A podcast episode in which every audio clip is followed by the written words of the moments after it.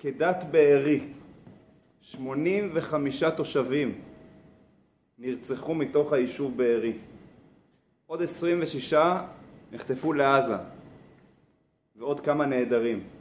ממש כמו סיפור עקדה, וזה רק חלק מכל הזוועות הנוראיות והכואבות שהיו בכל הקיבוצים מסביב, במסיבה, גם בערים מסביב. זה בלתי נתפס מה שחווינו בשמחת תורה.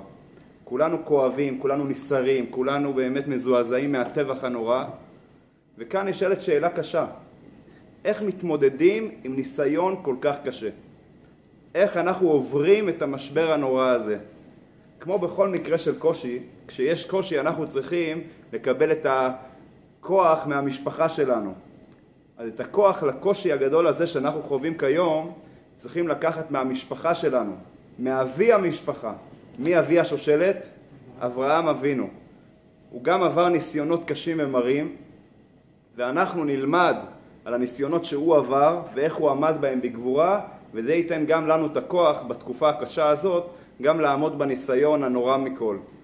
בפרשת השבוע אנחנו נקרא על הניסיון הקשה ביותר של אברהם אבינו, שהוא גם הניסיון העשירי, שהוא ניסיון עקדת יצחק. זה אחד הסיפורים החשובים ביותר בהיסטוריה היהודית, ולכן אנחנו בכל יום בתפילת שחרית נוהגים לקרוא את פרשת העקדה. בראש השנה, תחילת השנה, ביום הקדוש, יום המשפט, אנחנו תוקעים בשופר, אחת מהסיבות זה כדי להזכיר, דווקא שופר של איל, קרן של איל, כדי להזכיר את האיל שהחליף את יצחק בסיפור העקדה. לעורר את הרחמי שמיים שהקדוש ברוך הוא יזכור את עקדת יצחק. אז אם אנחנו נעיין היום בסיפור ההיסטורי של עקדת יצחק, נוכל לקבל שני טיפים חשובים מאוד איך לעבור את התקופה הלא פשוטה שאנחנו נמצאים בה כיום. אברהם בגיל מאה שנים, שרה בגיל תשעים שנה, מקבלים נס על-טבעי.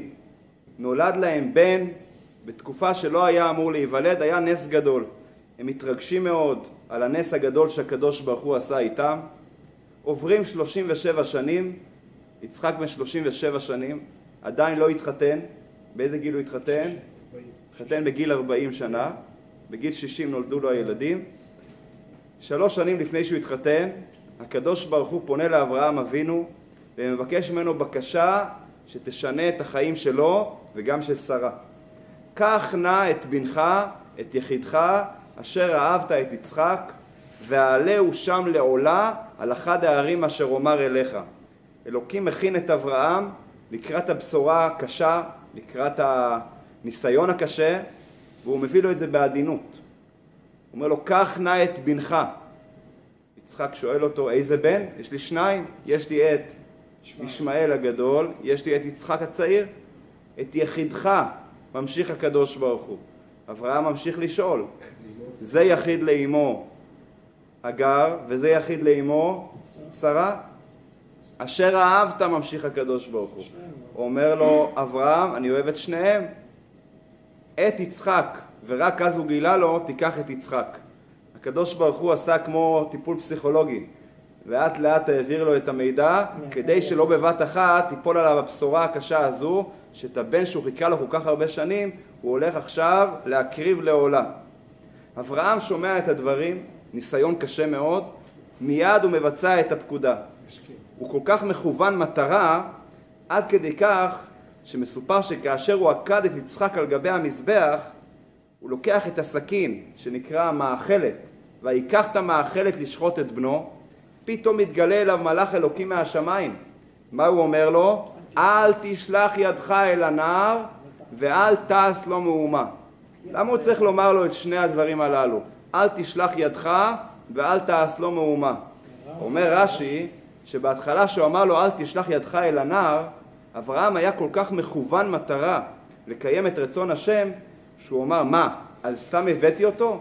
אולי אני אוציא לו קצת דם, כמו שמביאים בקורבן, מזים את הדם שלו, איזה פעולה כלשהי לעשות ביצחק. ועל זה הוא אומר לו, ואל תעש לו מהומה. אל תעשה לו שום דבר. הוא היה צריך לשכנע אותו שהקדוש ברוך הוא ביקש רק והעלהו שם לעולה. הקדוש ברוך הוא לא אמר ושחטהו שם לעולה, רק תעלה אותו. ברגע שהעלית, כבר קיימת את הציווי. אנחנו רואים את הרצון הגדול של אברהם אבינו, איך שהוא מכוון מטרה לקיים את רצון השם. על פניו, יש כאן סיפור מופלא ומיוחד של תעצומות נפש של אברהם אבינו. הוא מוכן למסור את הבן האהוב שהוא חיכה לו יחד עם שרה כל כך הרבה שנים.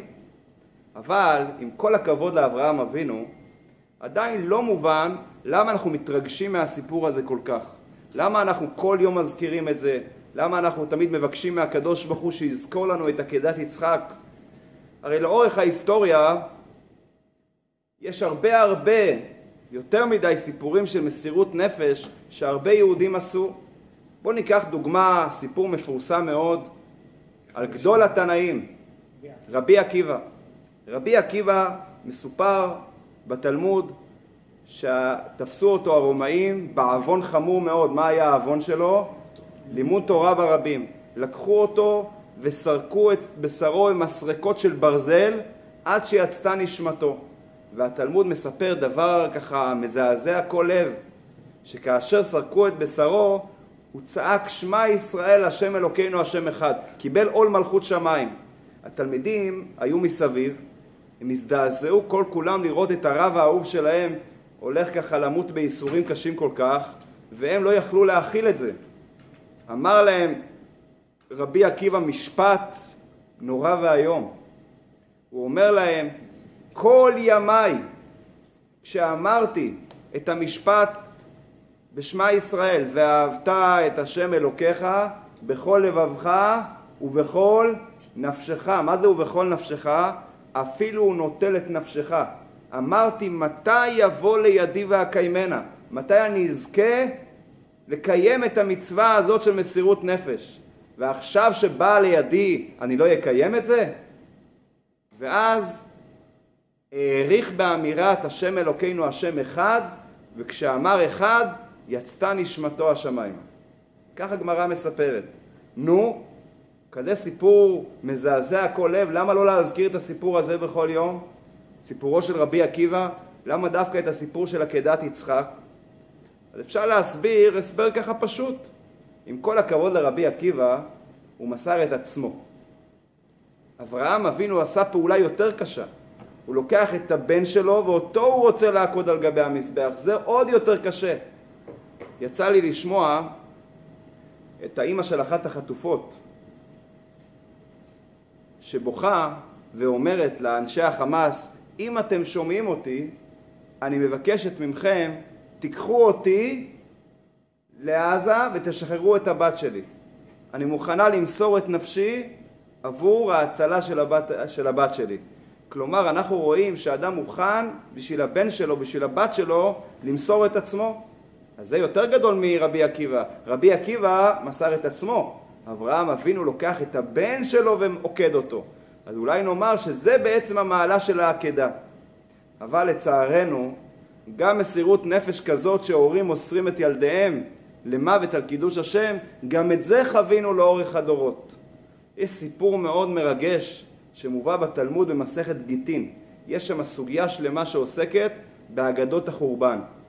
והתלמוד מספר על אישה אחת שהיו לה שבעה בנים, האישה הזאת ידוע שהיה שמה חנה, היו לה שבעה בנים ואנטיוכוס הרשע ציווה להזמין את כל השבעה בנים ורצה שהם יעבדו את הפסל, את העבודה זרה.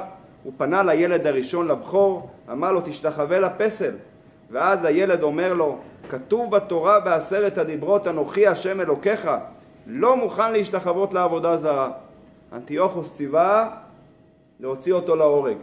וכך הוא לוקח את הילד השני, ואת הילד השלישי, את הילד הרביעי, וכל אחד מהם עומד בקומה זקופה ואומר פסוק שמדבר על אמונה בהשם, לא מוכן להשתחוות לפסל והורגים אותו עד שהגיע הילד האחרון, הילד השביעי, הילד הקטן. אנטיוכוס היה לו סוג של פגיעה בכבודו. הוא מצווה ילדים לעשות משהו והם לא מקשיבים לו. אז הוא ניסה אולי אצל הילד האחרון להציל את כבודו. ואז הוא אמר לו, תקשיב, תיקח את ה... אני לוקח עכשיו את הטבעת שלי, על הטבעת הייתה חקוקה הדמות שלו. אני אפיל אותה על הרצפה, ואתה תתכופף ותרים אותה, ואז זה ייראה כאילו אתה משתחווה. בוא נעשה את זה כאילו נתן לו הקלה בגזרה. עמד אותו בן, בן קטן של חנה, ואמר לאנטיוכוס, חבל לך המלך. אם ככה אתה חס על כבודך, הרי על כבוד הקדוש ברוך הוא צריך לחוס על אחת כמה וכמה. ואז הוא אמר לו, אני לא מוכן בשום פנים ואופן גם לאקט הסימבולי הזה להתכופף על הרצפה. ציווה המלך להוציא גם את הילד הזה להורג. ואז הגמרא מספרת, מרגש מאוד, חנה ביקשה להיפרד מהילד הקטן. היא מנשקת אותו, כך אומרת הגמרא, והיא אומרת כך: בניי, לכו לאברהם אביכם ותאמרו לו, אתה עקדת מזבח אחד, אני עקדתי שבעה מזבחות. לאחר מכן היא עלתה על הגג וקפצה מהגג אל מותה. תלמוד מסיים ואומר, יצתה בת קול משמיים ואמרה, אם הבנים שמחה. אם חנה עקדה שבעה מזבחות, למה לא להזכיר את הסיפור הגבורה של חנה? לכאורה זה גדול פי שבע מאשר הסיפור של אברהם אבינו. הוא עקד מזבח אחד, היא עקדה שבעה מזבחות. למה דווקא זכה אברהם אבינו שאת הסיפור שלו אנחנו נאמר ונזכיר כל יום מחדש ואנחנו נעורר רחמי שמיים בגלל עקדת יצחק? מכך אפשר להבין שיש משהו מיוחד דווקא בסיפור העקדה שאין בכל סיפורי מסירות הנפש לאורך הדורות. כדי להבין את זה אני אספר לכם סיפור מאוד מעניין שמסופר על רבי יוסף קארו המכונה בשם מרן הבית יוסף, מי שחיבר את השולחן ערוך. מסופר שפעם אחת הוא ישב ולמד תורה כדרכו באמצע הלילה פתאום עלתה לו שאלה קשה וסבוכה בתוך הסוגיה שבה הוא עסק. הוא מנסה לפתור את השאלה, הוא לא מצליח, ואז הוא מעמיק ומנסה ללמוד ולהבין ולא מצליח לפתור את הסוגיה. ככה במשך שעות ארוכות, עד השעות ממש שעות המאוחרות של הלילה, לפנות בוקר, פתאום מנצנצת במוחו איזה הברקה והוא מצליח לפתור את השאלה. הוא נרדם לזמן קצר ומיד קם לתפילה, מגיע לבית המדרש כדרכו, ואז הוא שומע שני תלמידים צעירים עוסקים בסוגיה שבה הוא עסק כל הלילה. מיד האוזניים שלו נפתחו, הוא מקשיב לשיחה של התלמידים הצעירים. אחד התלמידים שואל את התלמיד השני, את החברותא שלו, יש לי שאלה בשבילך. ואז הוא מעלה בדיוק את אותה שאלה שהעסיקה את הבית יוסף כל הלילה. והבית יוסף ככה, כל כולו ככה מרותק לשמוע מה יהיה בהמשך השיחה. ואז התלמיד השני אומר לו, אה, שטויות. ואז הוא עונה לו תשובה. מהי התשובה שהוא עונה לו? בדיוק אותה תשובה שלקח לבית יוסף שעות ארוכות כל הלילה לחשוב על התשובה. ואז מסופר שנפלה רוחו. אני, הרב, באמת תלמיד חכם כל כך גדול, שעושה כל כך הרבה בתורה, צריך להתייגע כל כך הרבה שעות, והנה מגיע תלמיד צעיר, ובין רגע אחד כבר פותר את השאלה, נפלה רוחו. מסופר שבלילה שהלך לישון, התגלו אליו מן השמיים ואמרו לו, תדע לך, אל יפול רוחך. הסיבה שאותו תלמיד הצליח לעלות על התשובה כל כך מהר, זה בגלל שאתה עסקת כל הלילה בסוגיה הזאת. אתה לקחת את החידוש הזה, שהיה נסתר, היה נעלם, אתה המשכת אותו, הורדת אותו משמיים לתוך העולם הזה. ואז כל אחד שלומד יוכל בקלות כבר לעלות ולפתור את הדברים. אז זה שהתלמיד ענה זה בגלל שאתה עסקת כל הלילה. על פי זה אנחנו נוכל להבין את סיפורו של עקדה, סיפורו של אברהם אבינו. טבע של בן אדם, כל בן אדם, זה נקרא יצר החיים, אדם רוצה לחיות, אדם מוכן לעשות כל מה שהוא יכול כדי לשרוד ולחיות, אפילו לחיות בתנאים קשים ביותר. זה הטבע של בן אדם. אדם לא רוצה למות. וכאן אברהם אבינו גילה משהו חדש, שאדם יכול לוותר על החיים שלו, למסור את החיים שלו עבור האמונה באלוקים. זה דבר שלא היה לפני. למסור את החיים שלי, זה, זה אני, זה, לא יהיה לי עוד חיים, זה החיים שלי. בשביל מה? בשביל האמונה באלוקים. זה מאמץ על-אנושי, זה לא דבר שכלי, מעל הטבע, מעל ההיגיון האנושי. וזה נקרא מסירות נפש. מי המשיך את זה לעולם? מי גילה את הדבר הזה? מי היה הראשון שעשה את זה? זה היה אברהם אבינו. הוא נתן את הכוח לכל יהודי לאורך הדורות לעשות את המעשה העל-אנושי הזה ולמסור את הנפש עבור הקדוש ברוך הוא. הוא היה הראשון ששחרר חטוף.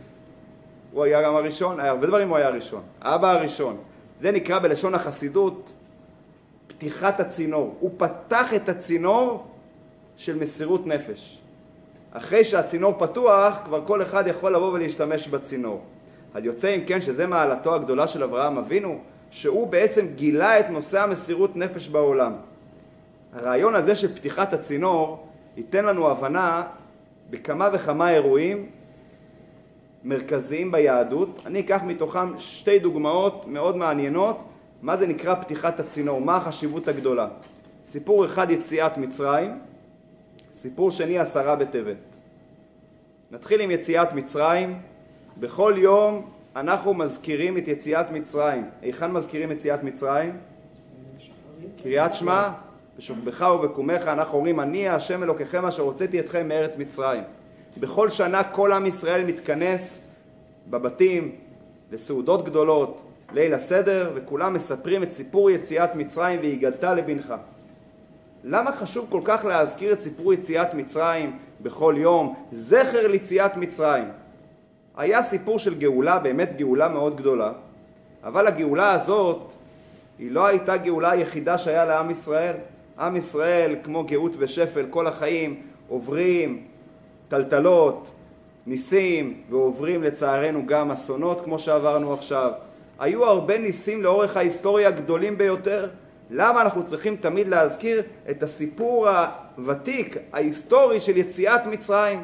עד כדי כך שכתוב במשנה במסכת ברכות, שאפילו כשיבוא משיח, עדיין ישבו בליל הסדר ויספרו את סיפור יציאת מצרים.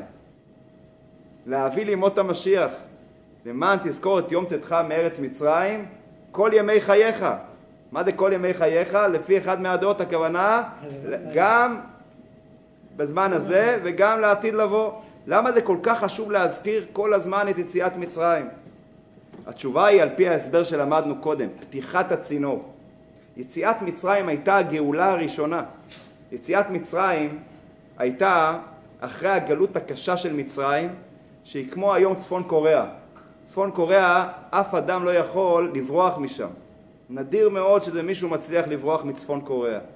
זה היה מצרים, כתוב, אף אדם לא יכול לצאת משם, אפילו עבד. פתאום מגיעה גאולה, ויוצאים מיליונים של יהודים ממצרים. זה היה הגאולה הראשונה של עם ישראל. הגאולה הזו, הנס העצום הזה של יציאת מצרים, זה היה פתיחת הצינור של הגאולות. זה אפשר שיהיה מושג של גאולה, שלמרות שיש מצב של חושך, שנראה שאין מוצא ממנו, פתאום מגיע נס והקדוש ברוך הוא מוציא אותנו מאפלה לאורה. זה היה מיוחד ביציאת מצרים. היה הרבה ניסים, אבל זה היה פתיחת הצינור. זה היה הפעם הראשונה שהקדוש ברוך הוא עשה גאולה, וזה היה בעצם הפתח לכל הגאולות שיבואו לאחר מכן. כולם, איך הם קרו? בזכות הגאולה הראשונה, גאולת מצרים. דוגמה נוספת ניקח על המעלה של ההתחלה, דווקא ממקרה שלילי. אנחנו בכל שנה צמים בעשרה בטבת. מה קרה בעשרה בטבת? אז התחיל המצור על ירושלים, שמי עשה אותו? נבוכדנצר מלך בבל. במשך שנתיים וחצי הוא צר על ירושלים, עד שבתשעה באב נחרב בית המקדש הראשון. למה צריכים לציין את עשרה בטבת אם אנחנו מציינים את תשעה באב? ומה הרעיון של עשרה בטבת? שהתחיל המצור על ירושלים, שהוביל לחורבן המקדש, אז אנחנו צמים בתשעה באב. למה צריכים לצום גם בעשרה בטבת? יתרה מכך, אחד המפרשים הגדולים בעם ישראל קראו לו רבי דוד אבודרעם. הוא כתב דבר מעניין, שאם עשרה בטבת היה חל ביום שבת קודש, היו צמים ביום שבת קודש. היום לפי הלוח העברי, אף פעם עשרה בטבת לא חל בשבת. עכשיו כל הצומות, חוץ מצום יום כיפור, אם זה חל בשבת, אז אנחנו דוחים את הצום. אפילו תשעה באב, חורבן בית המקדש, שהוא הרבה פעמים חל בשבת, מה עושים? דוחים את זה למוצאי שבת ליום ראשון. אז איך יכול להיות שדווקא עשרה בטבת זה חמור יותר מתשעה באב. מה סך הכל קרה? התחיל המצור על ירושלים. אלא מה? על פי היסוד שלמדנו קודם נוכל להבין. מה קרה בעשרה בטבת?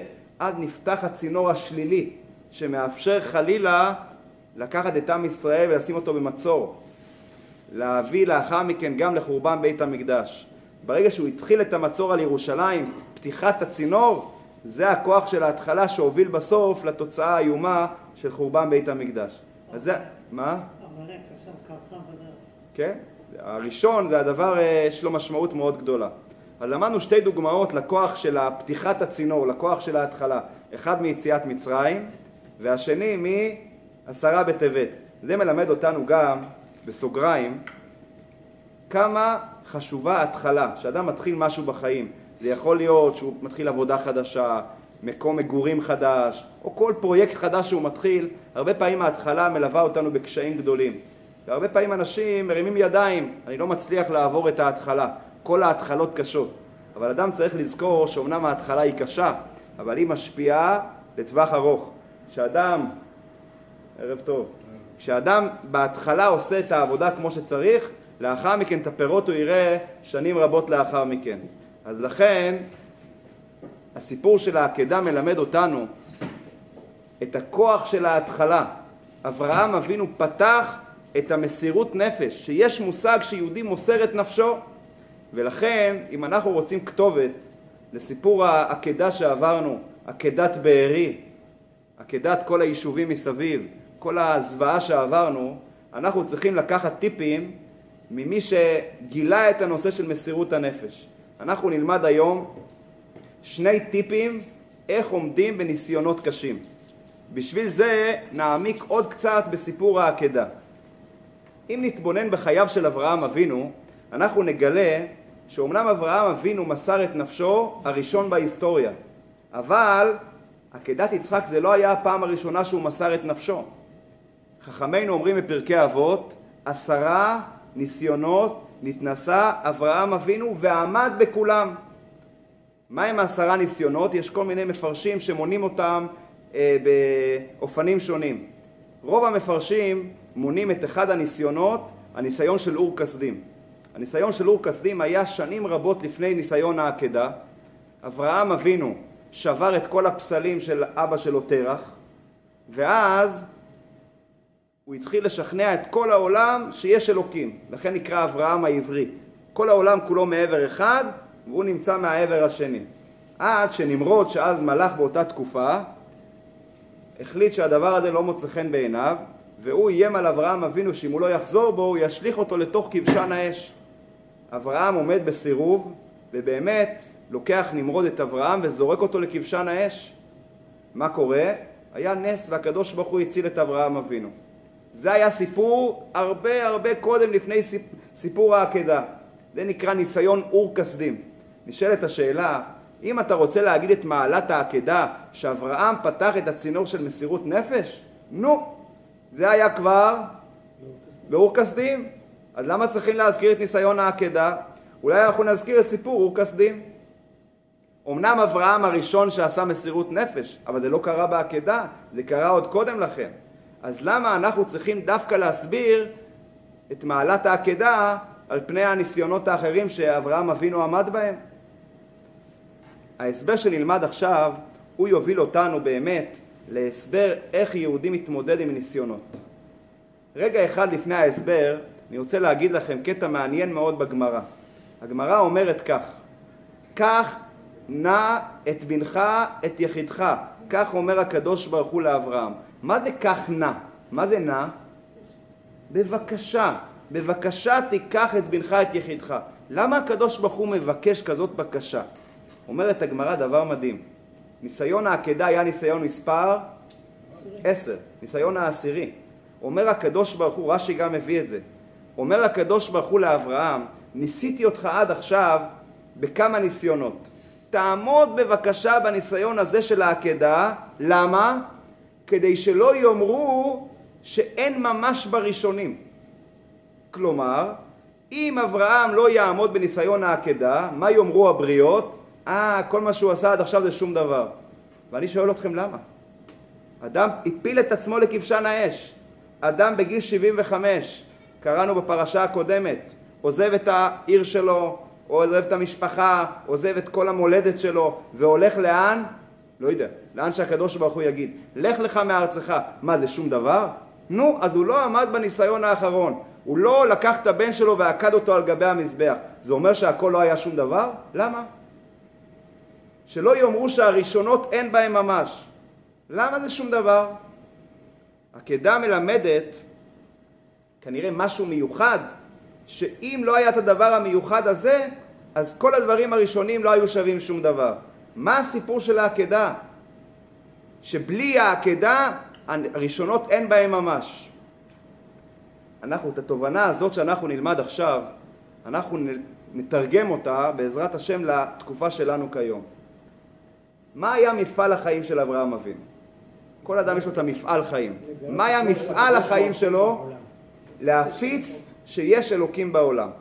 בשביל כך הוא שבר את הפסלים, בשביל כך הוא הסכים לקפוץ לתוך כבשן האש, כדי להוכיח לכולם שהאמונה הזאת היא אמונה אבסולוטית. אני, הוא, לא, הוא לא קפץ לכבשן האש כדי למות. למה הוא קפץ לשם? גם לא ידע שיהיה לו נס. למה הוא קפץ? מה היה המטרה? להראות לכולם שהאמונה היא עד הסוף. אני מאמין בזה בכל ליבי, מוכן אפילו לשלם על כך בחיי. אני לא מחפש את זה, אבל אני רוצה לגלות לכולם שיש אלוקים בעולם. זה היה מפעל החיים שלו. ואז הקדוש ברוך הוא מבשר לו, מפעל החיים שלך הולך להתקדם הלאה. כי ביצחק יקרא לך זרע. יצחק הוא זה שימשיך את הדרך, את מפעל החיים שלך, הוא ימשיך לגלות את הקדוש ברוך הוא גם בדורות הבאים. ברגע שאברהם אבינו מקבל את הציווי, קח נא את בנך את יחידך, והעלהו שם לעולה על אחד הערים אשר אומר אליך, הוא לא שומע פה רק ניסיון אישי, שאומרים לו קח את הבן שלך ותהרוג אותו, בשביל הקדוש ברוך הוא. זה הפך מכל ההיגיון של מפעל החיים שלו. זה כאילו הקדוש ברוך הוא אומר לו, כל מה שבנית, הכל הולך להיהרס. לא יהיה מי שימשיך את הדרך שלך. מי ייקח עכשיו את כל ההפצה של האלוקים בעולם, מי ימשיך את זה? הוא הולך עכשיו להחריב את מפעל החיים שלו. יתרה מכך, הוא יכול גם לטעון כלפי בורא עולם, אתה עצמך אמרת, כי ביצחק יקרא לך זרע. אתה סותר את עצמך. אם אני עכשיו לוקח את יצחק ומעלה אותו לעולה, אז איך אני עכשיו, איך יתקיים כי ביצחק יקרא לך זרע? כלומר, אתה סותר את עצמך, זה לא רק עניין אישי שלי, זה גם סותר את מה שאתה אומר. יש לו באמת את כל הטיעונים. מה עושה אברהם אבינו? לא שואל שאלות. הוא לא מעלה ספקות. מיד הוא אומר לקדוש ברוך הוא, אני מוכן ומזומן, ומיד יוצא לפעולה. הוא בעצם מבטל את כל ההיגיון שלו ומוסר לא רק את הבן שלו, הוא מוסר גם את השכל שלו, את כל ההיגיון, הקדוש ברוך הוא אומר אני עושה. לא מבין למה, זה אפילו נראה לי תמוה, אבל מה שאני מבין, מה שאני חושב לא מעניין. הקדוש ברוך הוא ציווה, אני מקיים. זה הסיבה שהקדוש ברוך הוא אומר לו, קח נא, בבקשה ממך, את הניסיון הזה אני רוצה שאתה תצליח. כי אם לא תעמוד בניסיון הזה, מה יאמרו? הראשונות אין בהן ממש. למה הראשונות אין בהן ממש? כי בכל הסיפורים הקודמים זה טעם לאור החיים שלו, זה טעם להיגיון, זה טעם בעצם למפעל החיים. הוא רוצה להפיץ את הקדוש ברוך הוא בעולם, לכן הוא שובר את הפסלים, לכן הוא קופץ לכבשן האש, לכן הוא הולך לאן שהקדוש ברוך הוא אומר לו, הוא עושה מה שהקדוש ברוך הוא אומר.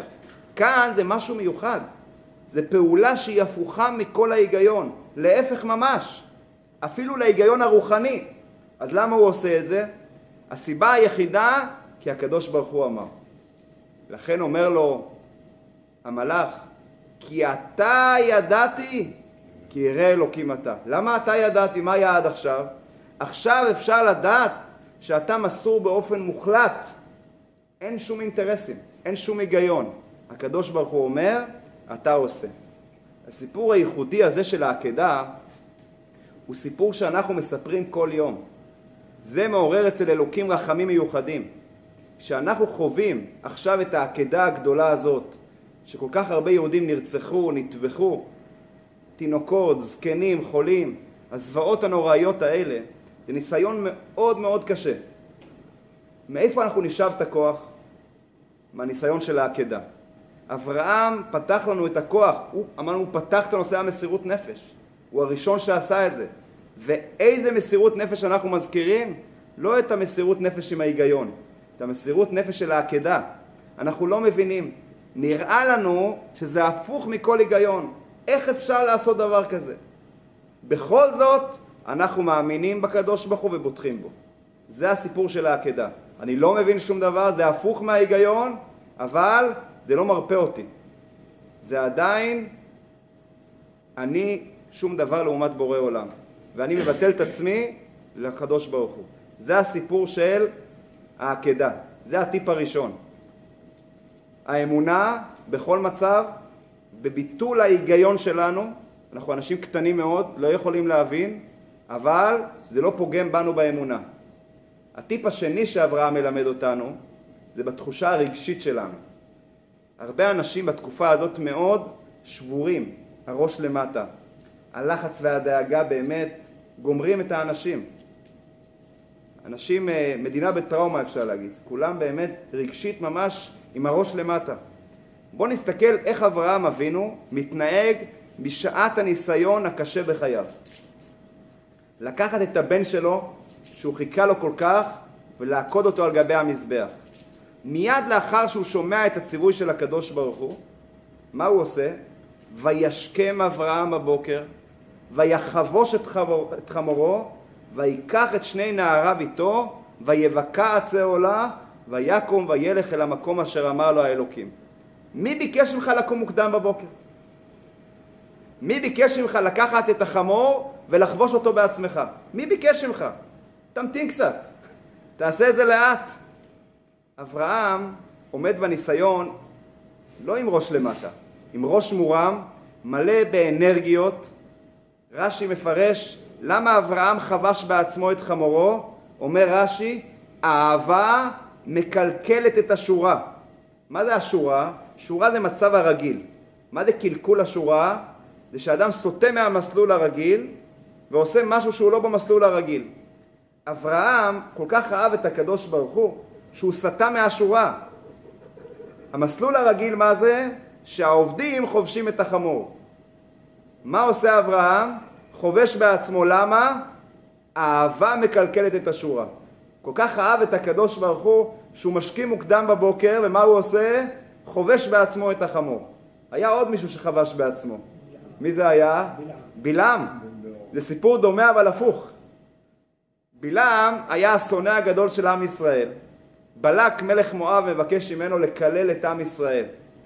לוקח לו זמן לשכנע את הקדוש ברוך הוא להסכים ללכת, ואז שהקדוש ברוך הוא נותן לו את האוקיי, התורה מספרת, ויקום בלעם בבוקר, ויחבוש את אתונו. אומר רש"י בפרשת בלק, הוא בעצמו חבש את האתון. מכאן שהשנאה מקלקלת את השורה. כלומר, השנאה לעם ישראל גרמה לו לסטות מהמסלול הרגיל שהעבד הוא חובש את האתון ובלעם חובש בעצמו את האתון. ורש"י מוסיף משפט מאוד מיוחד. תקשיבו למשפט שרש"י אומר. אמר הקדוש ברוך הוא, כבר קדמך אברהם אביהם, שהשכים בבוקר וחבש בעצמו את החמור. כך הקדוש ברוך הוא אומר לבלעם, אברהם הקדים אותך, הוא כבר קם מוקדם והשכים וחבש בעצמו את החמור. מה רוצה אלוקים לומר לבלעם? סתם לספר לו סיפורים? אתה לא הראשון, כבר היה פעם מישהו שקם מוקדם? מה הוא רוצה להגיד לו?